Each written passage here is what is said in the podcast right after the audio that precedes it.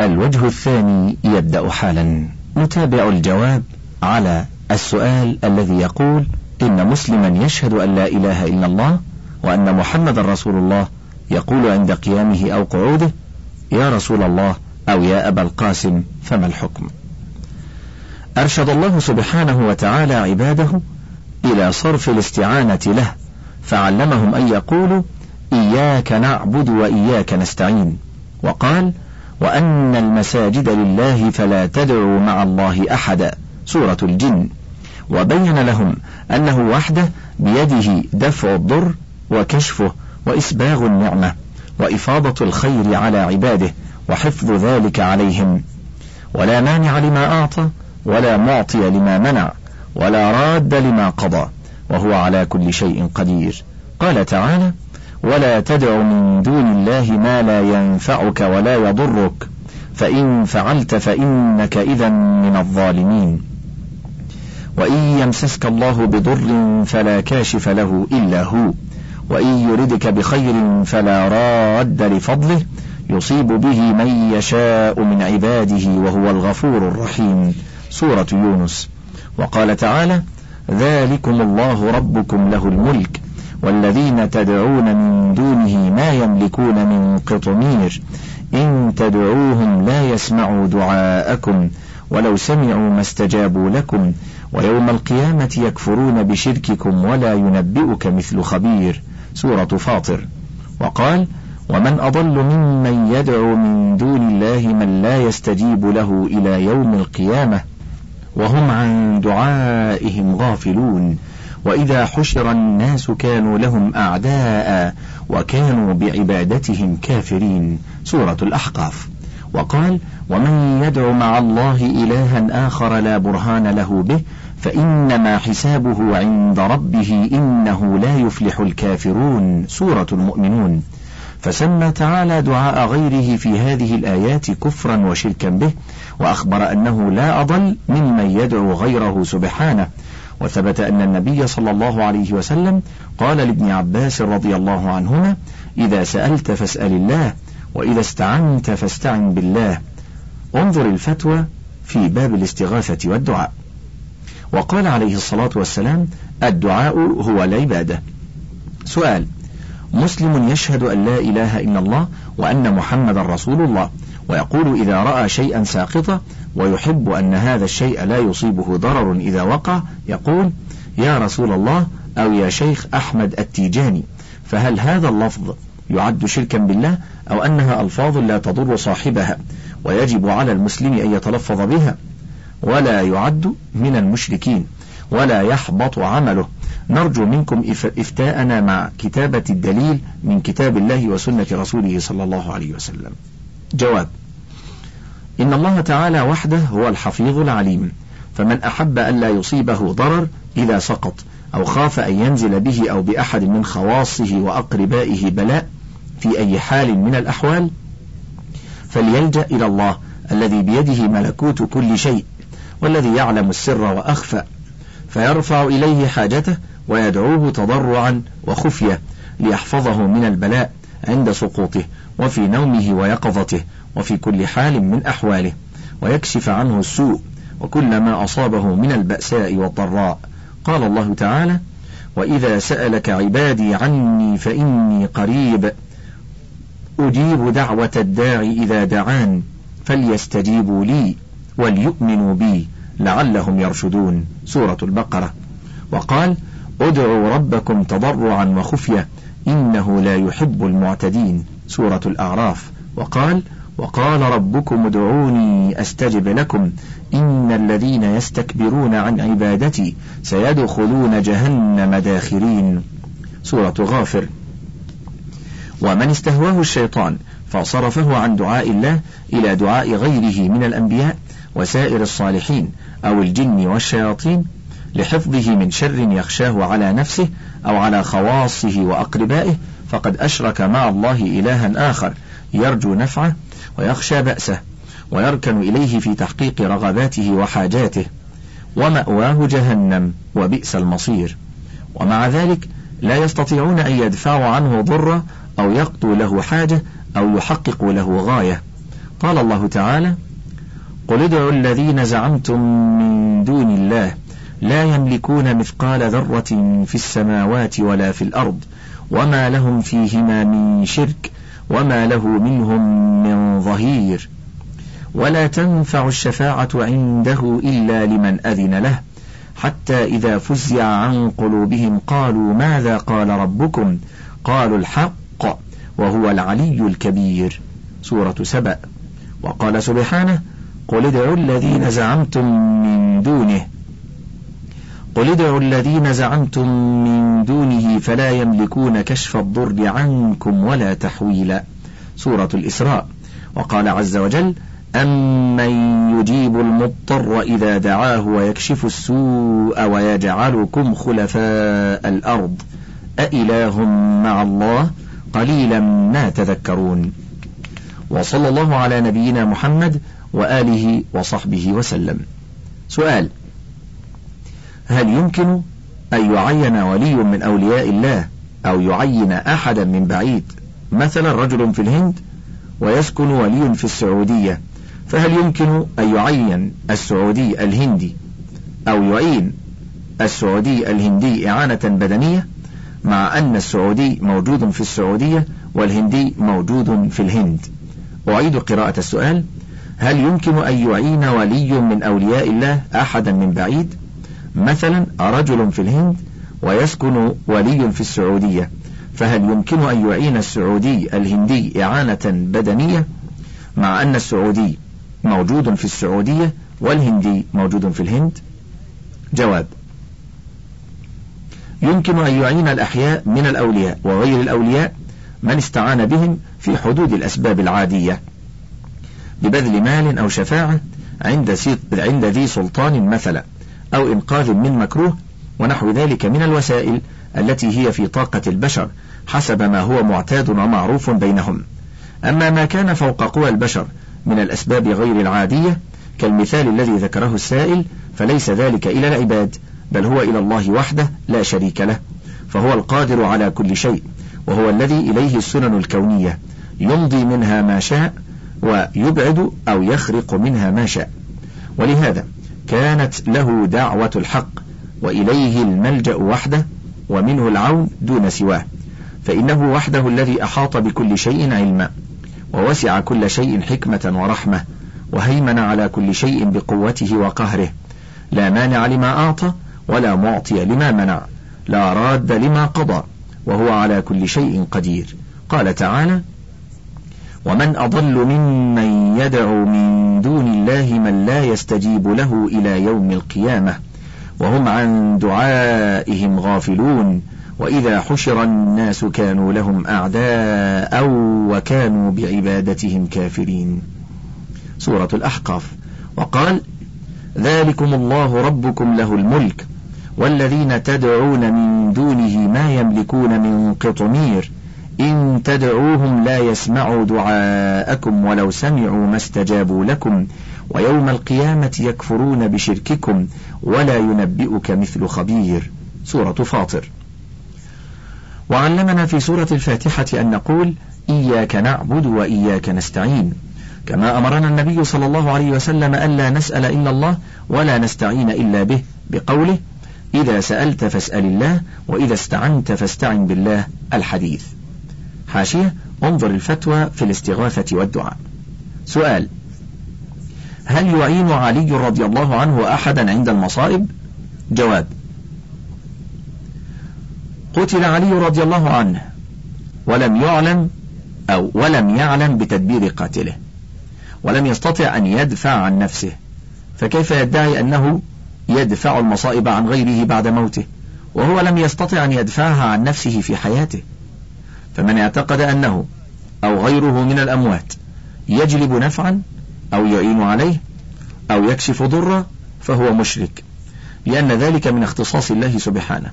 فمن صرفه إلى غيره عقيدة فيه أو استعانة به فقد اتخذه إلها. قال الله تعالى وإن يمسسك الله بضر فلا كاشف له إلا هو وإن يردك بخير فلا راد لفضله يصيب به من يشاء من عباده وهو الغفور الرحيم.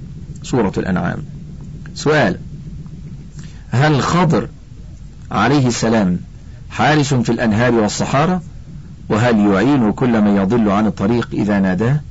جواب. الصحيح من أقوال العلماء أن الخضر عليه السلام توفي قبل إرسال الله لنبيه محمد صلى الله عليه وسلم.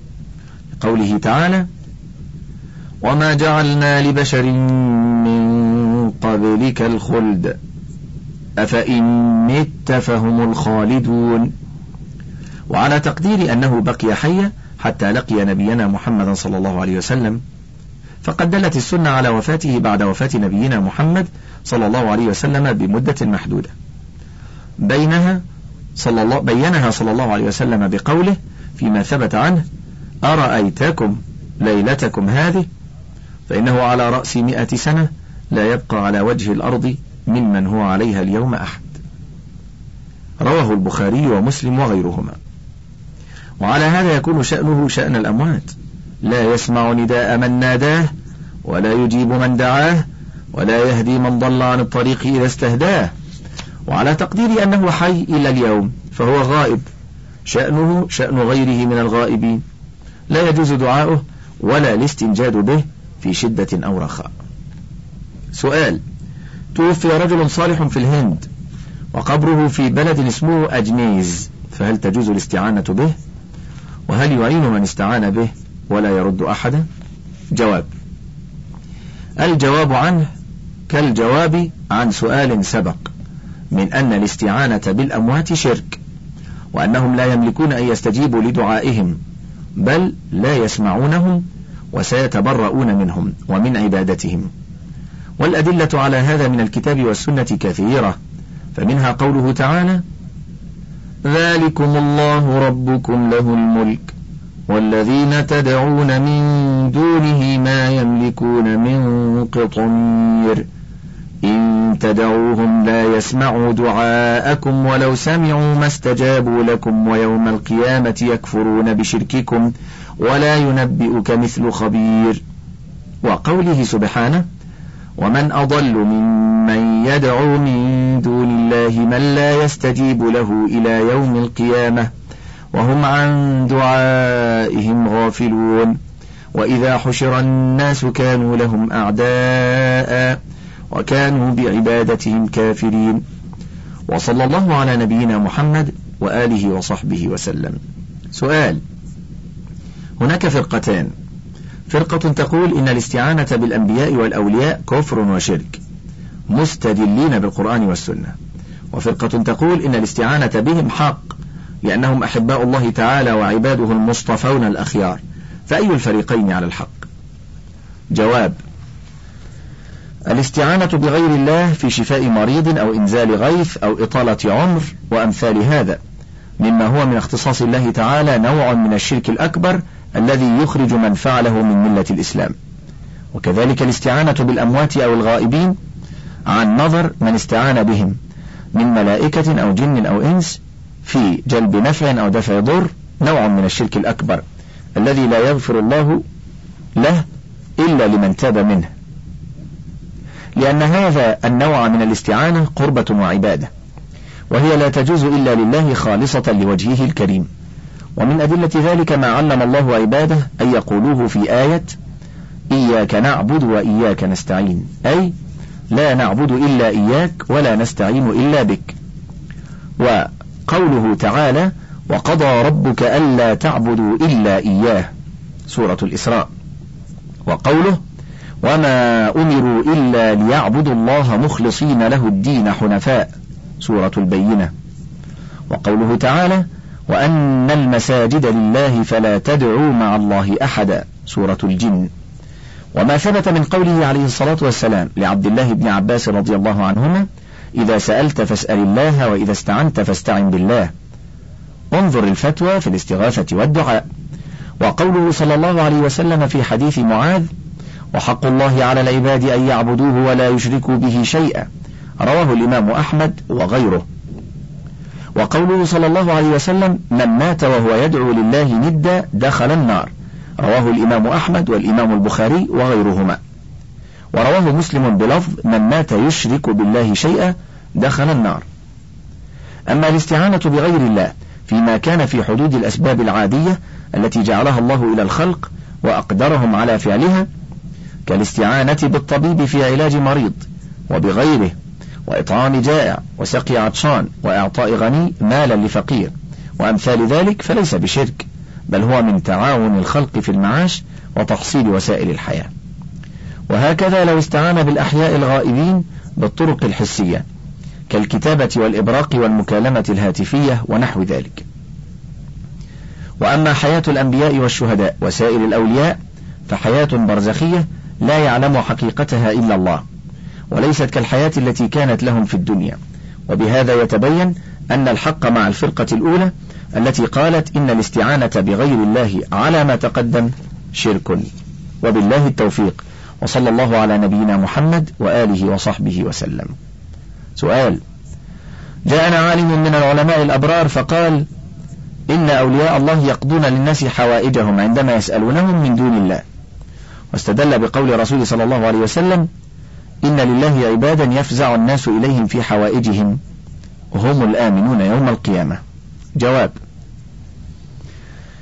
الاستعانة بالحي الحاضر القادر فيما يقدر عليه جائزة كمن استعان بشخص فطلب منه أن يقرضه نقودا أو استعان به في يده أو جاهه عند سلطان لجلب حق أو دفع ظلم. والاستعانة بالميت شرك وكذلك الاستعانة بالحي الغائب شرك. لأنهم لا يقدرون على تحقيق ما طلب منهم لعموم قوله تعالى وأن المساجد لله فلا تدعوا مع الله أحدا سورة الجن. وقوله سبحانه ولا تدع من دون الله ما لا ينفعك ولا يضرك فإن فعلت فإنك إذا من الظالمين. سورة يونس. وقوله عز وجل ذلكم الله ربكم له الملك. والذين تدعون من دونه ما يملكون من قطمير. إن تدعوهم لا يسمعوا دعاءكم ولو سمعوا ما استجابوا لكم ويوم القيامة يكفرون بشرككم ولا ينبئك مثل خبير. سورة فاطر. والآيات في هذا المعنى كثيرة والله المستعان. وصلى الله وسلم على نبينا محمد وآله وصحبه أجمعين. الاستعاذة. سؤال امرأة استعاذت بالله من زوجها أو العكس فما الحكم؟ تجب إعاذة من استعاذ بالله تعظيما له جل شأنه. فقد أخرج أبو داود والنسائي بسند صحيح عن ابن عمر رضي الله عنهما قال قال رسول الله صلى الله عليه وسلم من سأل بالله فأعطوه ومن استعاذ بالله فأعيذوه ومن دعاكم فأجيبوه ومن صنع إليكم معروفا فكافئوه فإن لم تجدوا ما تكافئوه فادعوا له حتى تروا أنكم قد كافأتموه. رواه أبو داود وغيره. وهذا إذا كان المستعيذ لا يلزمه ما استعاذ منه. أما إن كان يلزمه ما استعاذ منه كالدين وحق الزوج والقصاص ونحو ذلك لم تجب إعادته والواجب عليه أداء الحق عليه. إلا أن يسمح خصمه عن حقه جمعا بين الأدلة. وبالله التوفيق وصلى الله على نبينا محمد وآله وصحبه وسلم. النذر. سؤال. في النذر لغير الله تعالى طائفة تقول لا نذر إلا لله تعالى وهو لغير الله تعالى كفر وشرك لأنه عبادة وهي لغيره تعالى كفر. وطائفة أخرى تقول النذر لهم عمل صالح يوجب الأجر والمثوبة لفاعله. عزيز المستمع ربما يقصد النذر للأولياء أو لغير الله كأبي العباس المرسي والبوصيري ومن يدعون غيرهم كالبدوي وغيره. فما هو الحق في ذلك؟ جواب النذر نوع من أنواع العبادة التي هي حق لله وحده لا يجوز صرف شيء منها لغيره. فمن نذر لغيره فقد صرف نوعا من العبادة التي هي حق الله تعالى لمن نذر له. ومن صرف نوعا من أنواع العبادة نذرا أو ذبحا أو غير ذلك لغير الله يعتبر مشركا مع الله غيره داخلا تحت عموم قول الله سبحانه وتعالى إنه من يشرك بالله فقد حرم الله عليه الجنة ومأواه النار وما للظالمين من أنصار. سورة المائدة. وقد سئلت اللجنة الدائمة عن حكم من يعتقد من المكلفين جواز الذبح والنذر للمقبورين وأجابت بالفتوى الآتي نصها. من اعتقد من المكلفين المسلمين جواز النذر والذبح للمقبورين فاعتقاده هذا شرك أكبر مخرج عن الملة يستتاب صاحبه ثلاثة أيام ويضيق عليه فإن تاب وإلا قتل. أما أخذ ابنه من ماله ما يبني به مستقبله وكونه يرثه بعد موته في نفس المسألة المسؤول عنها فإن هذا مبني على معرفة حقيقة واقع الأب ومعرفة الحال التي يموت عليها. فإذا كان أبوه مات على هذه العقيدة لا يعلم أنه تاب فإنه لا يرثه. قول النبي صلى الله عليه وسلم لا يرث المسلم الكافر ولا الكافر المسلم. ويجوز لابنه أن يأخذ من ماله في حياته ما طابت به نفسه له. وهكذا يجوز له أن يأخذ ما يحتاجه من مال ابنه بالمعروف بغير علمه. إذا كان فقيرا عاجزا عن الأسباب التي تغنيه عن ذلك لحديث عائشة في قصة هند بنت عتبة امرأة أبي سفيان. لما اشتكت إلى النبي صلى الله عليه وسلم أن أبا سفيان لا يعطيها ما يكفيها ويكفي بنيها فقال خذي من ماله بالمعروف ما يكفيك ويكفي بنيك. رواه البخاري ومسلم وغيرهما. وبهذا يتبين أن الحق مع الفرقة الأولى التي قالت لا نذر إلا لله تعالى. وهو لغير الله تعالى كفر وشرك. وبالله التوفيق وصلى الله على نبينا محمد وآله وصحبه وسلم. سؤال إذا كان الأب محافظا على الصلوات الخمس وأركان الإسلام ولكنه يعتقد جواز النذر والذبح للمقبورين في الأخرجة والمشاهد فهل لابنه الموجود أن يأخذ من ماله ما يبني به مستقبله أو أن يرثه بعد موته أم لا؟ جواب من اعتقد من المكلفين المسلمين جواز النذر والذبح للمقبورين فاعتقاده هذا شرك أكبر مخرج من الملة يستتاب صاحبه ثلاثة أيام. ويضيق عليه فإن تاب وإلا قتل. أما أخذ ابنه من ماله ما يبني به مستقبله وكونه يرثه بعد موته في نفس المسألة المسؤول عنها فإن هذا مبني على معرفة حقيقة واقع الأب. عزيزي المستمع هنا في هذا السؤال وفي الذي قبله خلط. وقد ورد الكلام عن أخذ الابن من مال أبيه الكافر يعني المتغيرين في الدين في جواب الفتوى السابقة رغم عدم ورود سؤال فيها بهذا المعنى. فربما كان هذا تصحيفا والله أعلم. نقول أما أخذ ابنه من ماله ما يبني به مستقبله وكونه يرثه بعد موته في نفس المسألة المسؤول عنها فإن هذا مبني على معرفة حقيقة واقع الأب ومعرفة الحال التي يموت عليها. فإذا كان أبوه مات على هذه العقيدة لا يعلم أنه تاب فإنه لا يرثه لقول النبي صلى الله عليه وسلم لا يرث المسلم الكافر ولا الكافر المسلم. متفق عليه. وصلى الله على نبينا محمد وعلى آله وصحبه وسلم. سؤال ما حكم النذر لغير الله؟ جواب النذر لغير الله شرك لكونه متضمنا التعظيم للمنذور له. والتقرب إليه بذلك ولكون الوفاء به له عبادة إذا كان المنذور طاعة والعبادة يجب أن تكون لله وحده بأدلة كثيرة منها قوله تعالى وما أرسلنا من قبلك من رسول إلا نوحي إليه أنه لا إله إلا أنا فاعبدون فصرفها لغير الله شرك. وصلى الله على نبينا محمد وعلى آله وصحبه وسلم. سؤال عندنا أناس كثيرون ينذرون الذبائح لغير الله من الأموات وفي نفس الوقت يقولون يا رب مثلا يا رب لو نجح ربنا أو لو نجح ربنا ابني أو بنتي سأذبح لك يا شيخ فلان خروفا.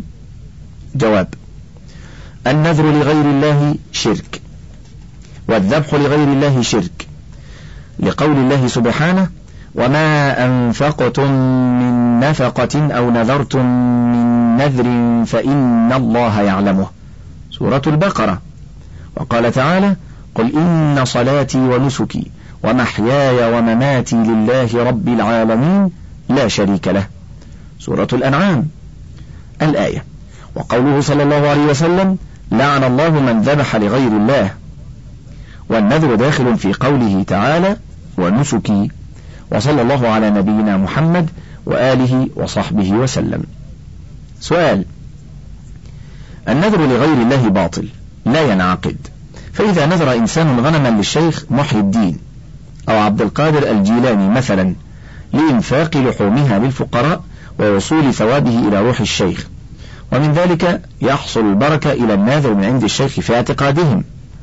وهل ينعقد مثل هذه النذور؟